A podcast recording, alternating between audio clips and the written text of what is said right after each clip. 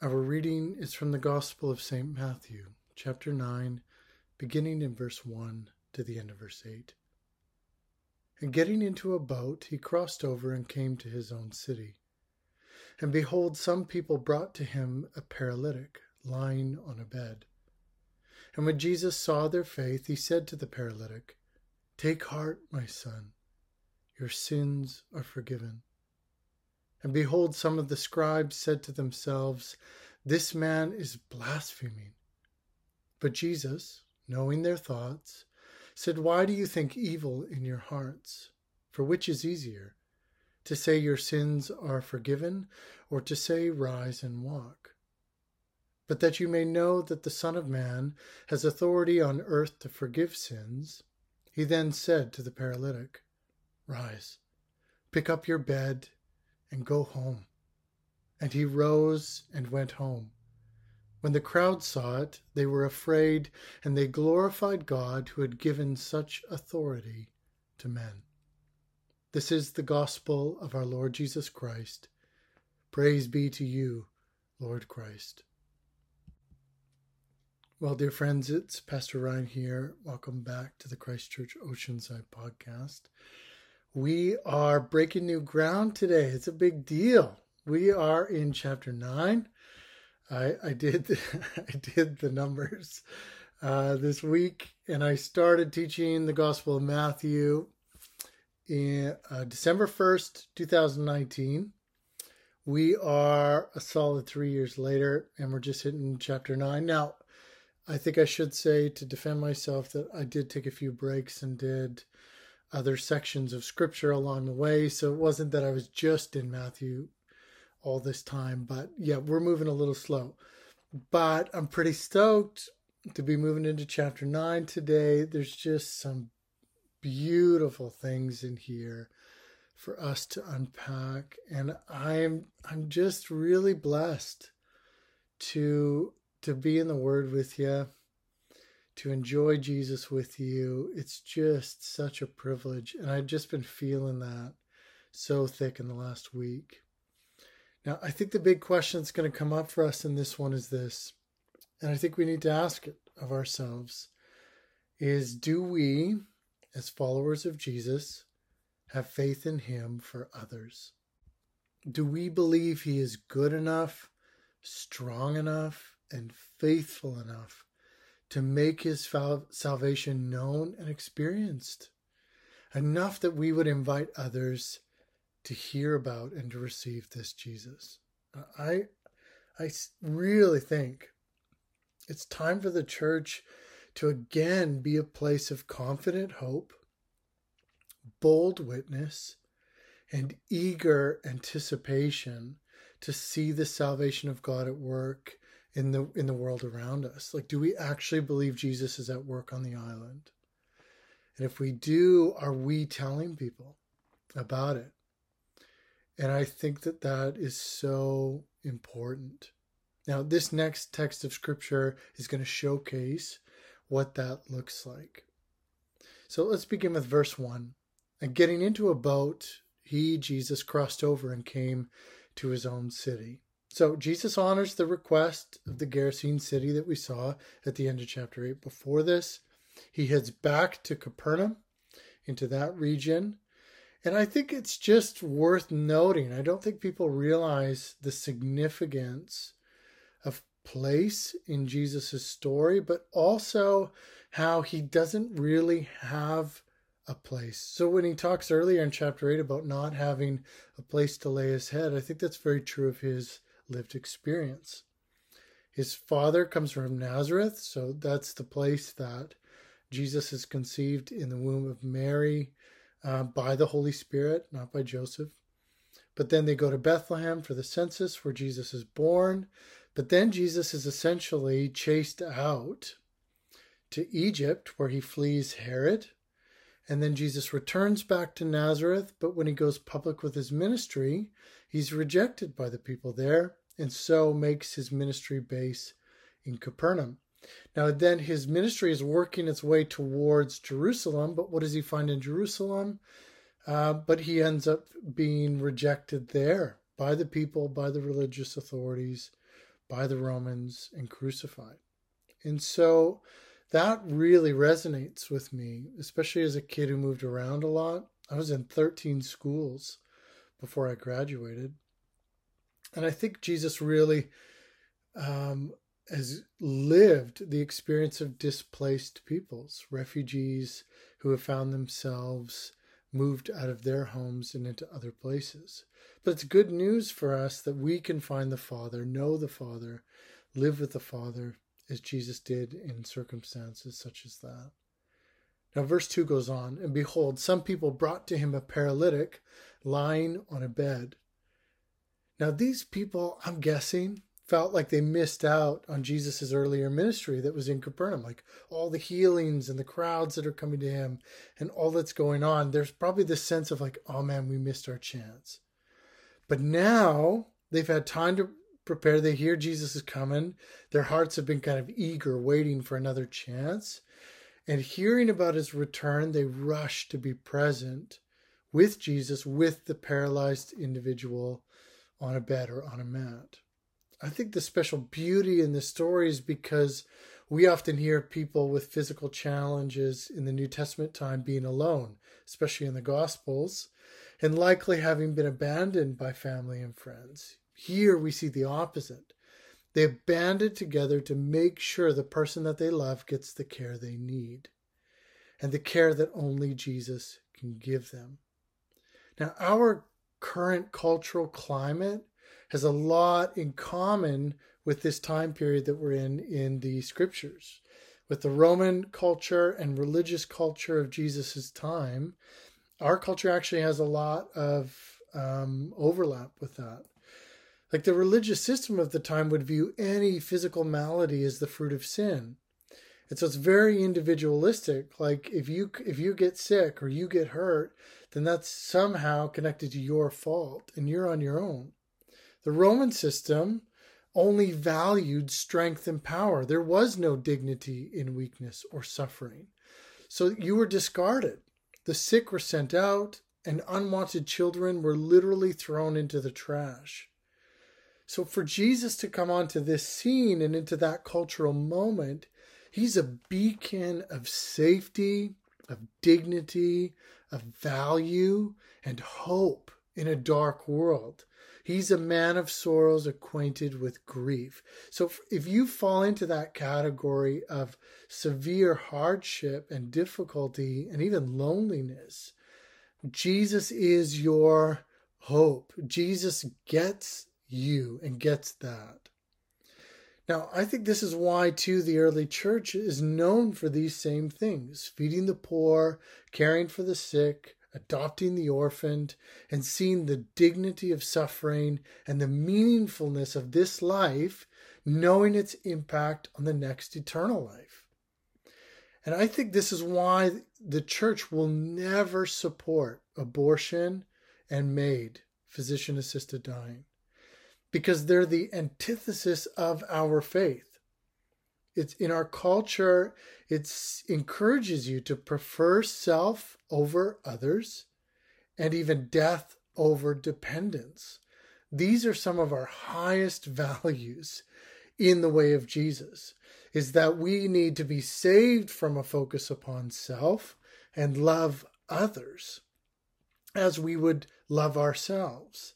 And even coming into weakness or dependency in old age or sickness, we don't disparage that. We don't look down on that. That's a sacred space where we get in touch with the true reality of our relationship with God that it's okay that we need.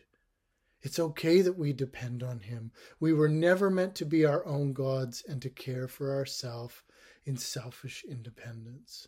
That's a holy space.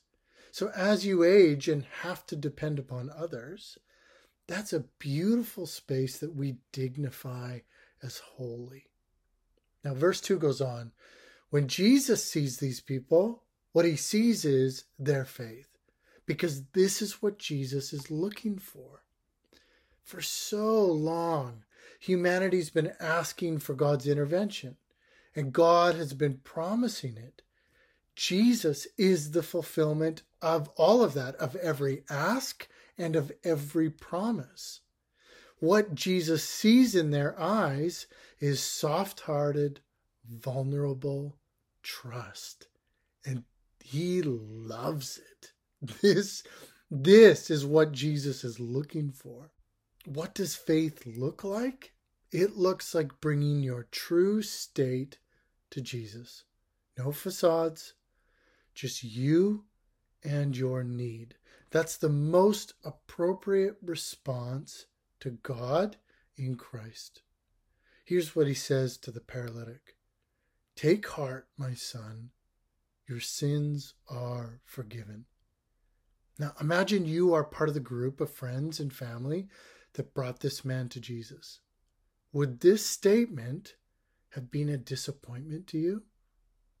I think initially, probably. I think you would hear this and go, This isn't actually what we came for. We came here for a physical solution.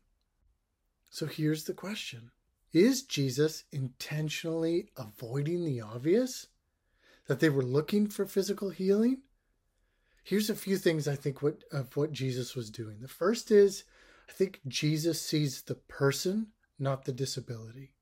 This statement, take heart.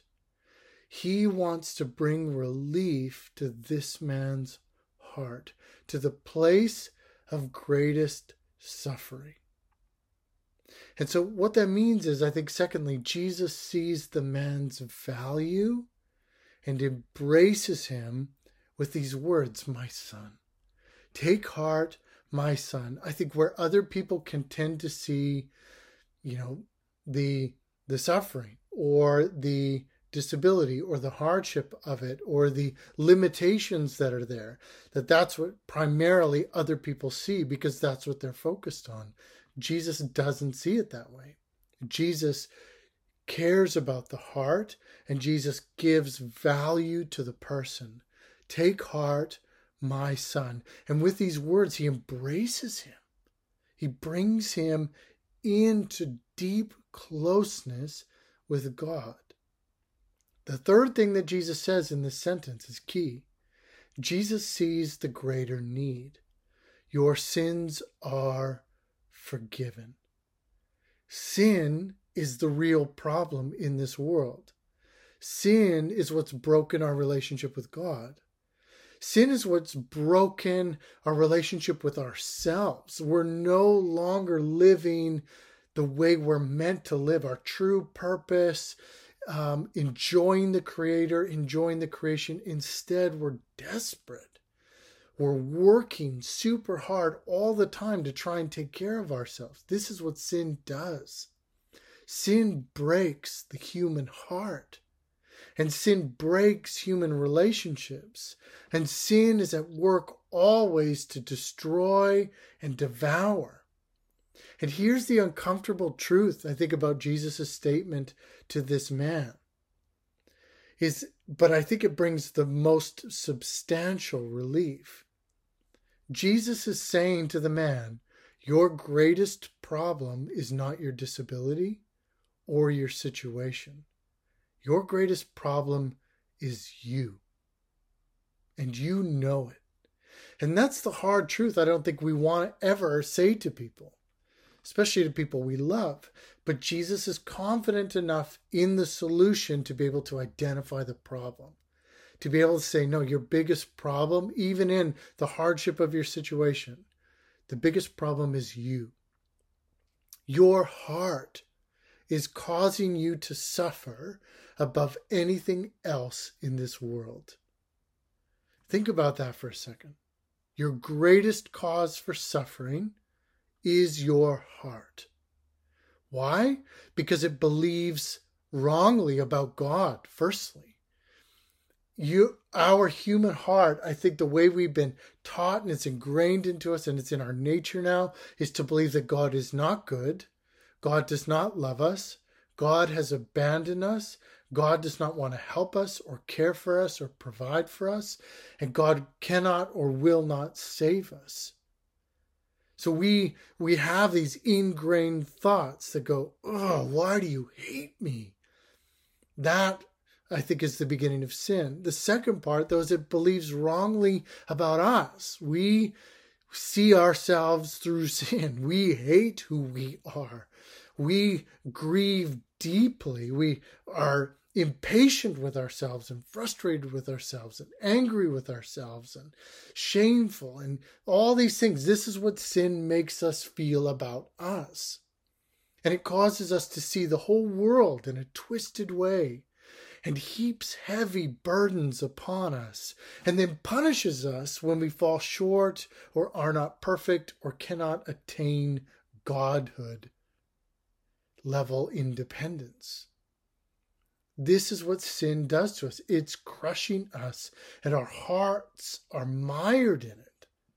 This is why Jeremiah 17 9 says, The heart is deceitful above all things and desperately sick.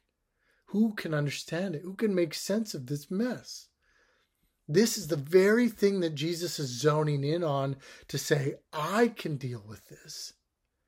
Your heart is a mess of lies about God, about yourself, about the world, about what you're made for, about what you're meant to do, and all those lies have made you desperately sick. Who can make sense of this? I can. This is what Jesus is doing. Now, honestly, when you hear this story, how do you imagine the man responded to this? Here's the way I see it because I think I know the lies and the sickness and the confusion of my own heart. I think when I realize just how much mess it creates in my life, if I put myself in the spot as laying on that bed and Jesus speaks these words to me, I picture my head falling back on the bed and weeping with relief. Finally, a solution to the problem I haven't been able to make sense of. Finally, salvation for the parts of me that nothing else seems to reach.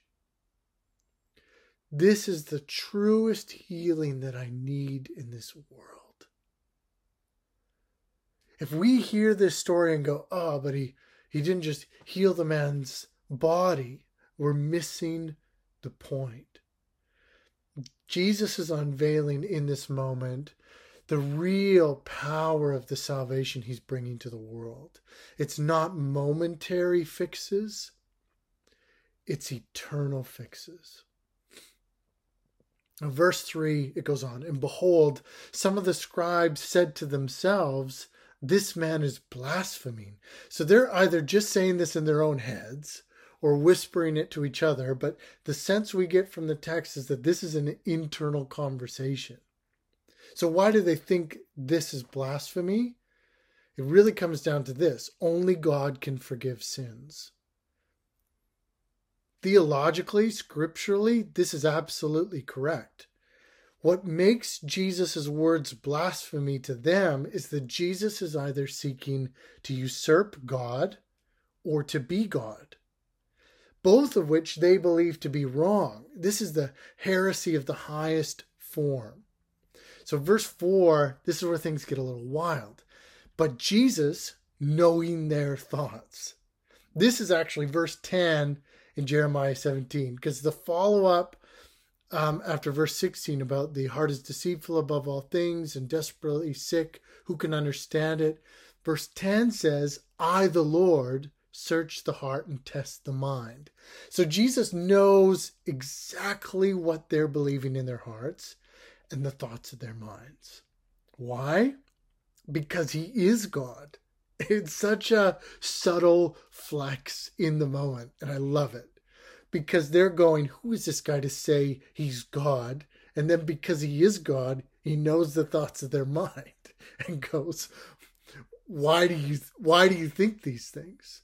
So what does Jesus hear? What's the contents of their hearts? He says this Why do you think evil in your hearts? Evil. Think about that for a second. Jesus defines disbelief about his identity as evil.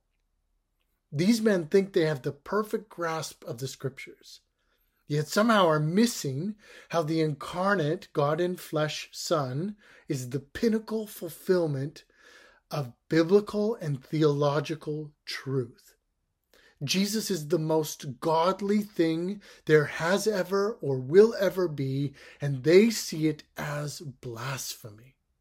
So the thoughts of their hearts are evil because evil hates the humility and the love of God. They cannot fathom that God would be so motivated by love that he would humble himself and take on flesh, let alone suffer and die for us. I think this is why the Apostle John says in 1 John 4 2 and 3 By this you know the Spirit of God. Every spirit that confesses that Jesus Christ has come in the flesh is from God, and every spirit that does not confess Jesus is not from God. I think this is what it comes down to is that when you're discerning other teachers, and other leaders, whether they claim to be Christian or not, does the message communicate the extravagant love, mercy, and grace of God coming to us in our sin to bring us salvation, or does it come proclaiming God's judgment? Because this is how these guys think. They only think judgment. And the idea that God would love and be so humble enough to enter into our human plight to save us is beyond their scope of believability. But it's all through the scriptures. This idea that God will send a Savior, that God will come in human flesh, the God man will save us. So, verse 5, this is how Jesus responds to this. For which is easier, to say, Your sins are forgiven, or to say, Rise and walk? Y'all, Jesus is being sarcastic. He, Jesus is being spicy, and, and I'm here for it. He's essentially saying, Who do you believe God is? Is he the creator? Because obviously, if he's the creator, it's easy to tell somebody to rise up and walk. But also, is he the redeemer? What's easier for God? I think the easier one is to say, Rise up and walk it's pithy for the creator and sustainer of the universe in comparison to the problem of sin. But so then here's what Jesus does but that you may know that the Son of Man has authority on earth to forgive sins, he then said to the paralytic, Rise, pick up your bed, and go home. What this shows us, the way Matthew tells it, is that this is an act of grace on Jesus' behalf, both for the sinner and the skeptic. He's doing it because he wants them to know that you may know. He does it to help them see. He doesn't have to, but he wants to. So, this helps us understand the way physical healing works for Jesus' ministry. It acts as a witness to the reality of the saving power of Jesus for the sins of the heart. So, should we want this to be part of our testimony as a church? that this is the place where all find salvation and the broken find healing? I think so. I think we should confidently proclaim salvation in Jesus for sins and pray for healings, knowing that the greater miracle is already been given the salvation of sins. So then the next statement is, and he rose and went home. This is a mic drop. this is Jesus going, Oh, you want to challenge this? You disagree with this? Let me prove it to you with the seemingly impossible. And he heals the man of his paralyzed state enough that he can stand up and walk home by himself. When the crowd saw it, they're afraid, and they glorify God who had given such authority to men. And this is, I think, what I love about the tensions of Jesus is that for sinners, the, he is the safest place in the world to be. So you're both safe and afraid when you see his divinity, his godhood. That I'm safe and afraid. I, I'm safe, but I respect it. It's far beyond me. And so, who do you glorify when you see this? You glorify God. Why? And this is an interesting statement by Matthew because God gave authority for salvation to a human. So, what does that mean? I think the point of all of this is that this is what Paul talks about in Romans 5. Jesus is the new Adam. So, hear about how Paul describes it. For if, because of one man's trespass, death reigned through that one man, much more will those who receive the abundance of grace and the free gift of righteousness reign in life through the one man, Jesus Christ. Therefore, as one trespass led to condemnation for all men, so one for all men, sorry, so one act of righteousness leads to justification and life for all men. For as by the one man's disobedience the many were made sinners, so by the one man's obedience the many will be made righteous. Now the law came in to increase the trespass, but where sin increased, grace abounded all the more, so that as sin reigned in death, grace also might reign through righteousness, leading to eternal life through Jesus Christ our Lord. We all have this sense of like sin and evil and the wrongs of this world seem to come down to us through our lineage and through our genetics and, and through our families and through life in this world. Paul puts it as we could trace it all back to Adam and his sin. But now a new man has come, fully human, fully God, and bringing full salvation for all people. And in this new man, we're all saved. I like the way the First Nations translation says this in Matthew. This is how it kind of talks about this story that we're in.